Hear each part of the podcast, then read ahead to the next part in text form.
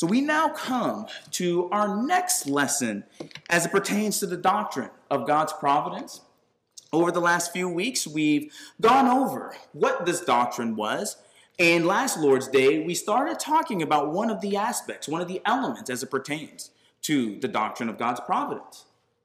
But before we move on to the next point, the next aspect that I'd like for us to discuss, I want us to quickly just review what we've learned thus far. So, if you remember, our confession of faith in chapter 5, section 1, gives us a definition of providence, and it says it in this way. God, the creator of all things, doth uphold, direct, dispose, and govern all creatures actions and things from the greatest even to the least by his most wise and holy providence, according to his infallible foreknowledge and the free and immutable counsel of his own will, to the praise of the glory of his wisdom, power, justice, goodness, and mercy. We noted in my first lesson how important this doctrine was. We saw how, an understanding that God providentially preserves and governs all things, that should help us to be able to look at the big picture, to not focus on our own present circumstances, but to look at it in light of the plan that God has in mind. We saw how understanding God's providence was a motivating factor in regards to prayer, knowing that God is listening to us. He is not just a God who is far off, but a God who is near, who hears when we call to him. We saw how understanding this doctrine of God's providence motivated us in regards to walking by faith, trusting him, knowing that everything is in his hands. So all we need to do is be obedient to him. Like the old song, trust and obey. We understand that because we know that God providentially preserves and governs all his creatures and all their actions.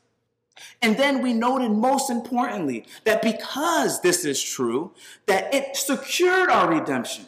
We noted how everything that had to happen in order for Christ to come in the fashion that he did was able to happen because God so ordered all the events to happen in this way. Even things that would, would have seemed random, like Caesar Augustus rising to the throne, was all part of God's sovereign plan.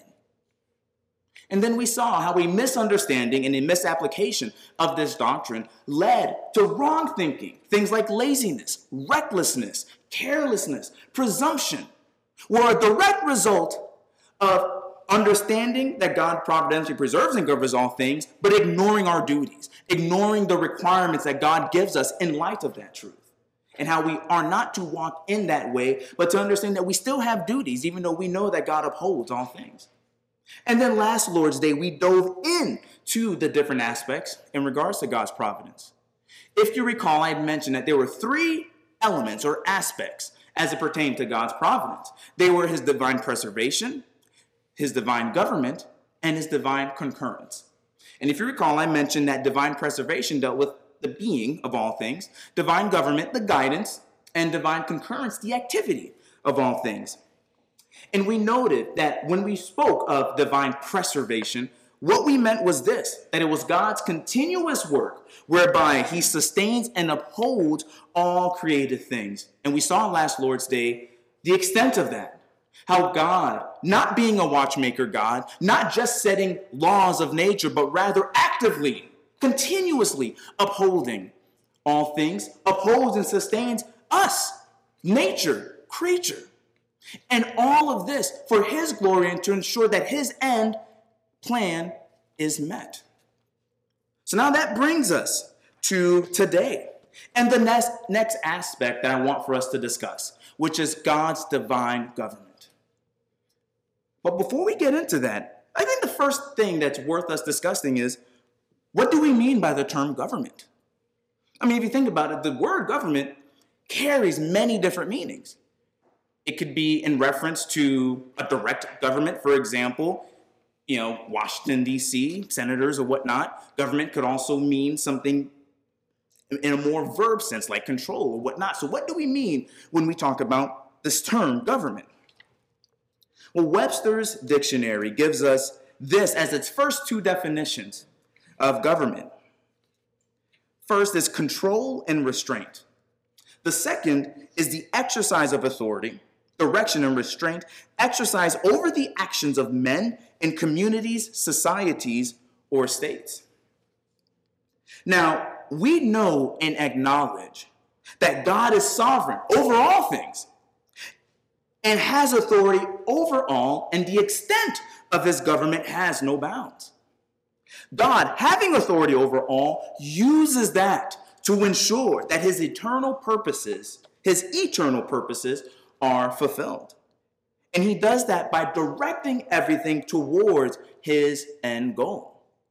So if we were to give a definition to the word to divine government, we would define it in this way it is that aspect of God's providence whereby, in order to ensure that his decree is accomplished, he exercises his complete authority over all creation by directing and guiding all their actions towards his end goal.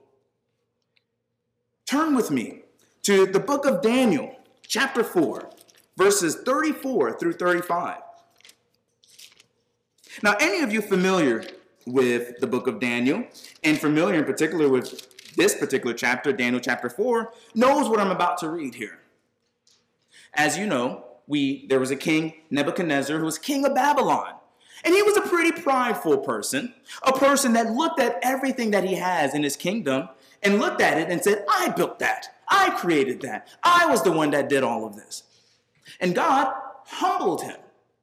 God made him insane for a brief period. And after his sanity was restored, we read this what Nebuchadnezzar states. Verse 34 But at the end of that period, I, Nebuchadnezzar, raised my eyes toward heaven, and my reason returned to me. And I blessed the Most High, and praised and honored him who lives forever. For his dominion is an everlasting dominion, and his kingdom endures from generation to generation. All the inhabitants of the earth are accounted as nothing, but he does according to his will in the host of heaven and among the inhabitants of the earth. And no one can ward off his hand or say to him, What have you done? So there are a couple of things of note that I want for us to see in this passage because it pertains to God's divine government. One is this God has a kingdom that is everlasting in time and universal in extent. Two, God does according to his will not man's. And third, God's plan cannot be stopped by anyone. So we see in this passage here that definition, that understanding of God's divine government. Now, just to make sure that I'm clear and that you understand the difference between divine government and divine preservation, I do want to make sure that I'm just making this clear. You know, when we talk about divine preservation, we understand that that deals with God sustaining and preserving all things. Whereas when we talk about divine government, that's dealing with God guiding all things. They're not independent of one another, but these elements are highlighting a different aspect of God's providence.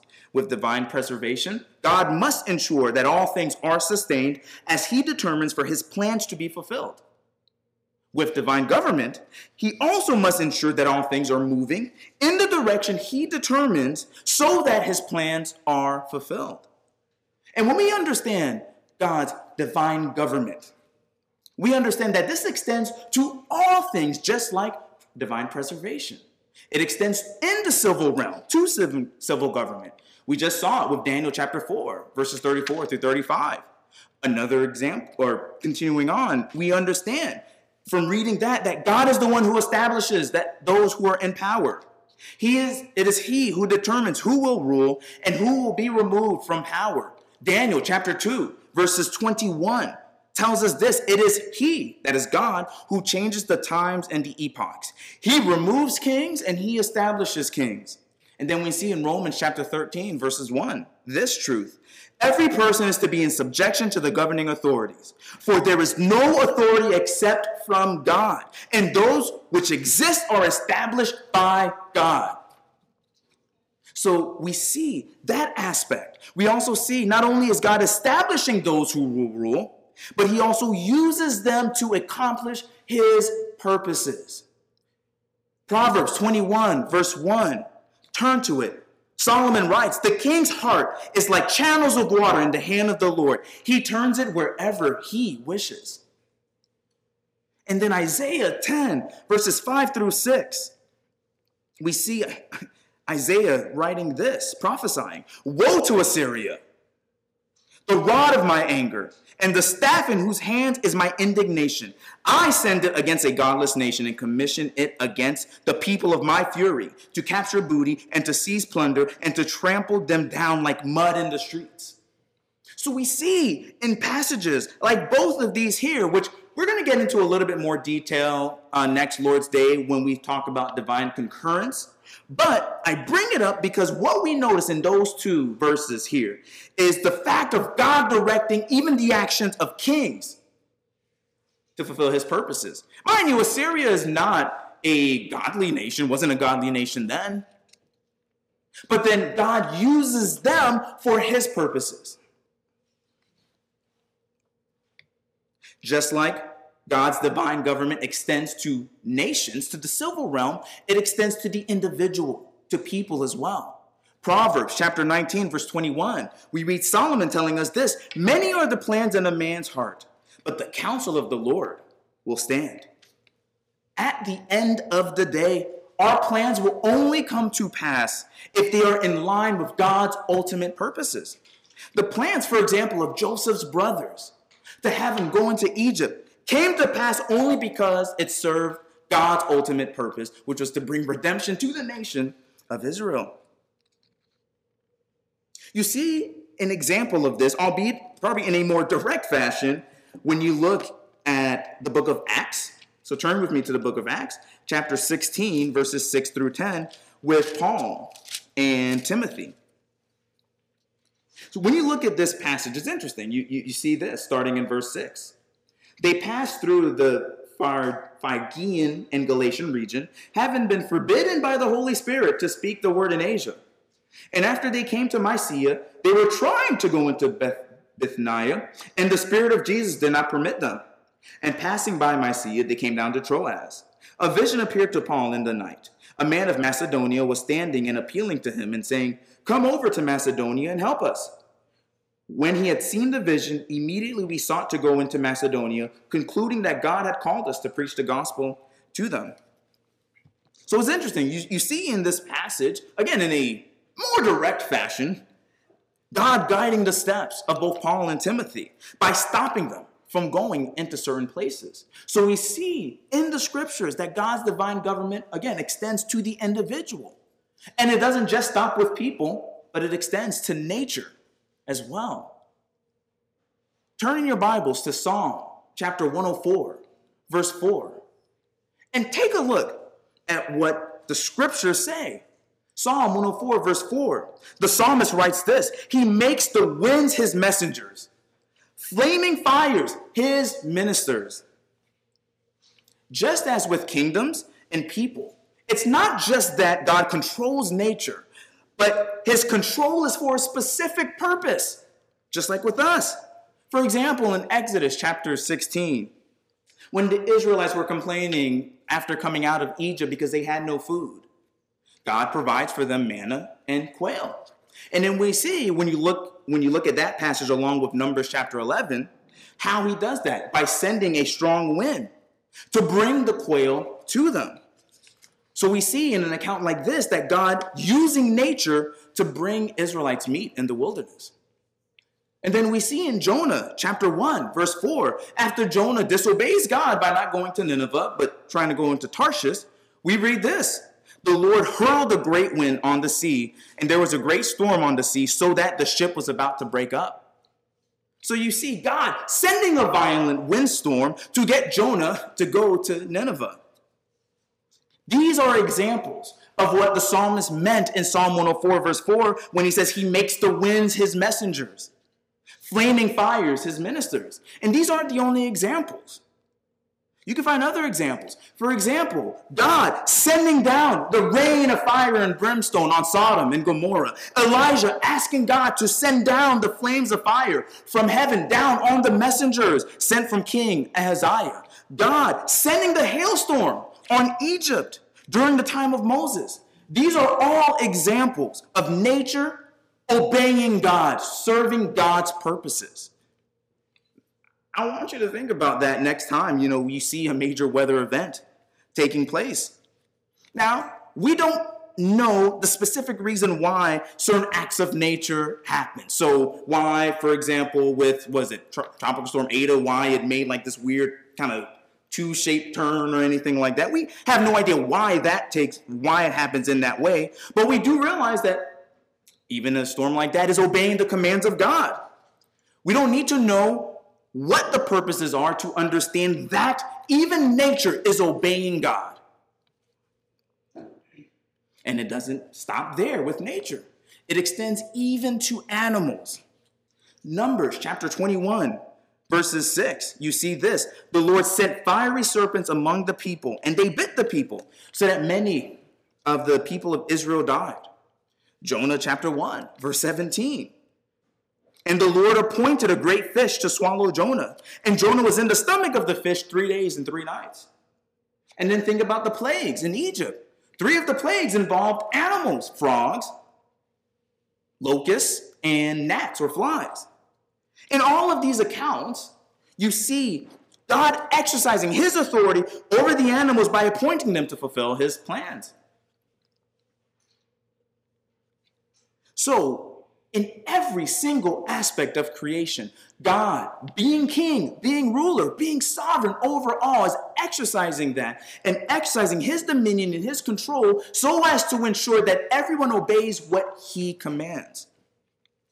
And being that God is sovereign over all things, that does mean that his exercise of divine government cannot be hindered or thwarted by anyone.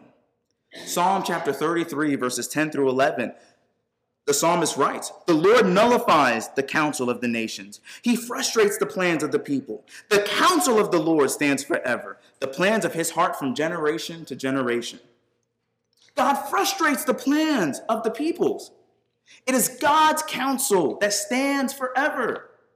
Proverbs 21, verse 30. There is no wisdom and no understanding and no counsel against the Lord. None. What counsel? What plan that people bring that can thwart the plan of God? The answer is none. Lamentation chapter 3, verse 37. Who is there who speaks and it comes to pass unless the Lord has commanded it? So, unlike the Word of Faith people who would say we can speak things into existence or we can speak and it comes to pass, the Bible is pretty clear. None can speak and it comes to pass unless the Lord commands it. I love this example, this account in the Gospel of John. Turn, turn there with me because this highlights exactly what I'm getting at here. In this account, this is after Jesus gets arrested and is standing before Pontius Pilate. And I want you to listen to the exchange that they have. So, this is John, the Gospel of John, chapter 19, verses 10 through 11. In verse 10, so Pilate said to him, that is Jesus, You do not speak to me? Do you not know that I have authority to release you and I have authority to crucify you? Jesus answered, You would have no authority over me unless it had been given you from above. For this reason, he who delivered me to you has the greater sin. So here you have Pontius Pilate, after Jesus was arrested, telling Jesus that, hey, I got the authority to release you and I got the authority to crucify you. And Jesus corrects him and says, actually, no, you don't. The only reason that this is taking place right now is because God is allowing this to happen. You are following God's purposes. It's not the other way around. I mean, think about this. We noted a couple lessons ago how the plans of God were what prevailed when it came to Joseph and him being sent into Egypt, as well as even in Jesus' birth and crucifixion. Remember, Herod wanted to kill the Messiah. And in him seeking to do that, they fled to Egypt and fulfilled other prophecy. So Herod, in trying to eliminate prophecy, actually helped to fulfill additional prophecy. You cannot stop the hand of God. You cannot thwart his plans. You cannot thwart his counsel. And it is God's divine government that helps us to see that. He so controls all things. He has authority over all that he guides and directs all things to meet his end purposes. Now, I think this is so important for us to remember, especially right now in light of what's been going on the last couple of weeks with the election itself. You know, understanding this ought to give us confidence for today. I mean, we just had a recent election and the results aren't 100% certain as of today. And who knows, there may be a change in office, which obviously for many Christians will be discouraging because we obviously don't want people in power who don't follow biblical counsel or who would try to subvert the church. But see, we cannot forget that God's purposes will always stand, regardless. It is God's will that will prevail. Every single person who rules, each and every nation on the planet are ultimately fulfilling the plans of God, whether they realize it or not. Just like King Herod, just like Caesar Augustus. He had no idea in issuing the decree for the census that he was helping to fulfill prophecy. But yet, that's what happened. So, while of course we would absolutely prefer and desire to have people in power who submit themselves fully to the law of God, God's purposes are not hindered by ungodly rulers. Probably one of my most favorite Psalms to meditate on and to think about is Psalm chapter 2. And in Psalm chapter 2, if you know that psalm. Why do the nations rage and the peoples plot in vain? The kings of the earth set themselves and rulers take counsel against the Lord and against his anointed, saying, Let us burst their bonds apart. Let us cast their cords from them. So you see the godless rulers seeking to subvert, to bring their plans to pass. Let us burst their bonds apart. Let us cast their cords from them. And then what does the psalmist says? He who sits in the heavens laughs. The Lord holds them in derision. So God is looking at this and saying, oh, how cute. They think that they can actually subvert what I have got planned. And then he continues, he says, He will speak to them in his wrath, terrify them in his fury, saying, As for me, I have set my king on Zion, my holy hill. So God is saying, All right, so you want to do this? Actually, I got my king that I'm going to set on Zion, my holy hill. Matter of fact, let me tell you of the decree. I will tell you, you are my son, today I have begotten you. Ask of me, and I will make the nations your heritage and the ends of the earth your possession. You will break them with a rod of iron and dash them into pieces like a potter's vessel. Who's really the one in control here? It is not man, but it is God. Which is why the psalmist continues to go on and says, Now therefore, O kings, be wise, be warned, O rulers of the earth. Serve the Lord with fear and rejoice with trembling. Kiss the Son, do homage to the Son, lest he be angry and you perish in the way. So make no mistake about it. Submit to him, lest he be angry and you perish in the way. For his wrath is quickly kindled. Blessed are all who take refuge in him. That's such a good song. So do not worry or be discouraged. Remember that God has an end goal in mind that cannot be thwarted by anyone. He has his plan, and as God, he sustains all things to ensure his plan will be accomplished. And as God, he is indeed also working all things and guiding all things towards that end goal. That is our God. So don't forget that. Well, this brings us to the end of our lesson today. Next Lord's Day, we're going to touch upon the final point as it pertains to the aspects of God's providence and talking about a more complicated aspect, which is divine concurrence.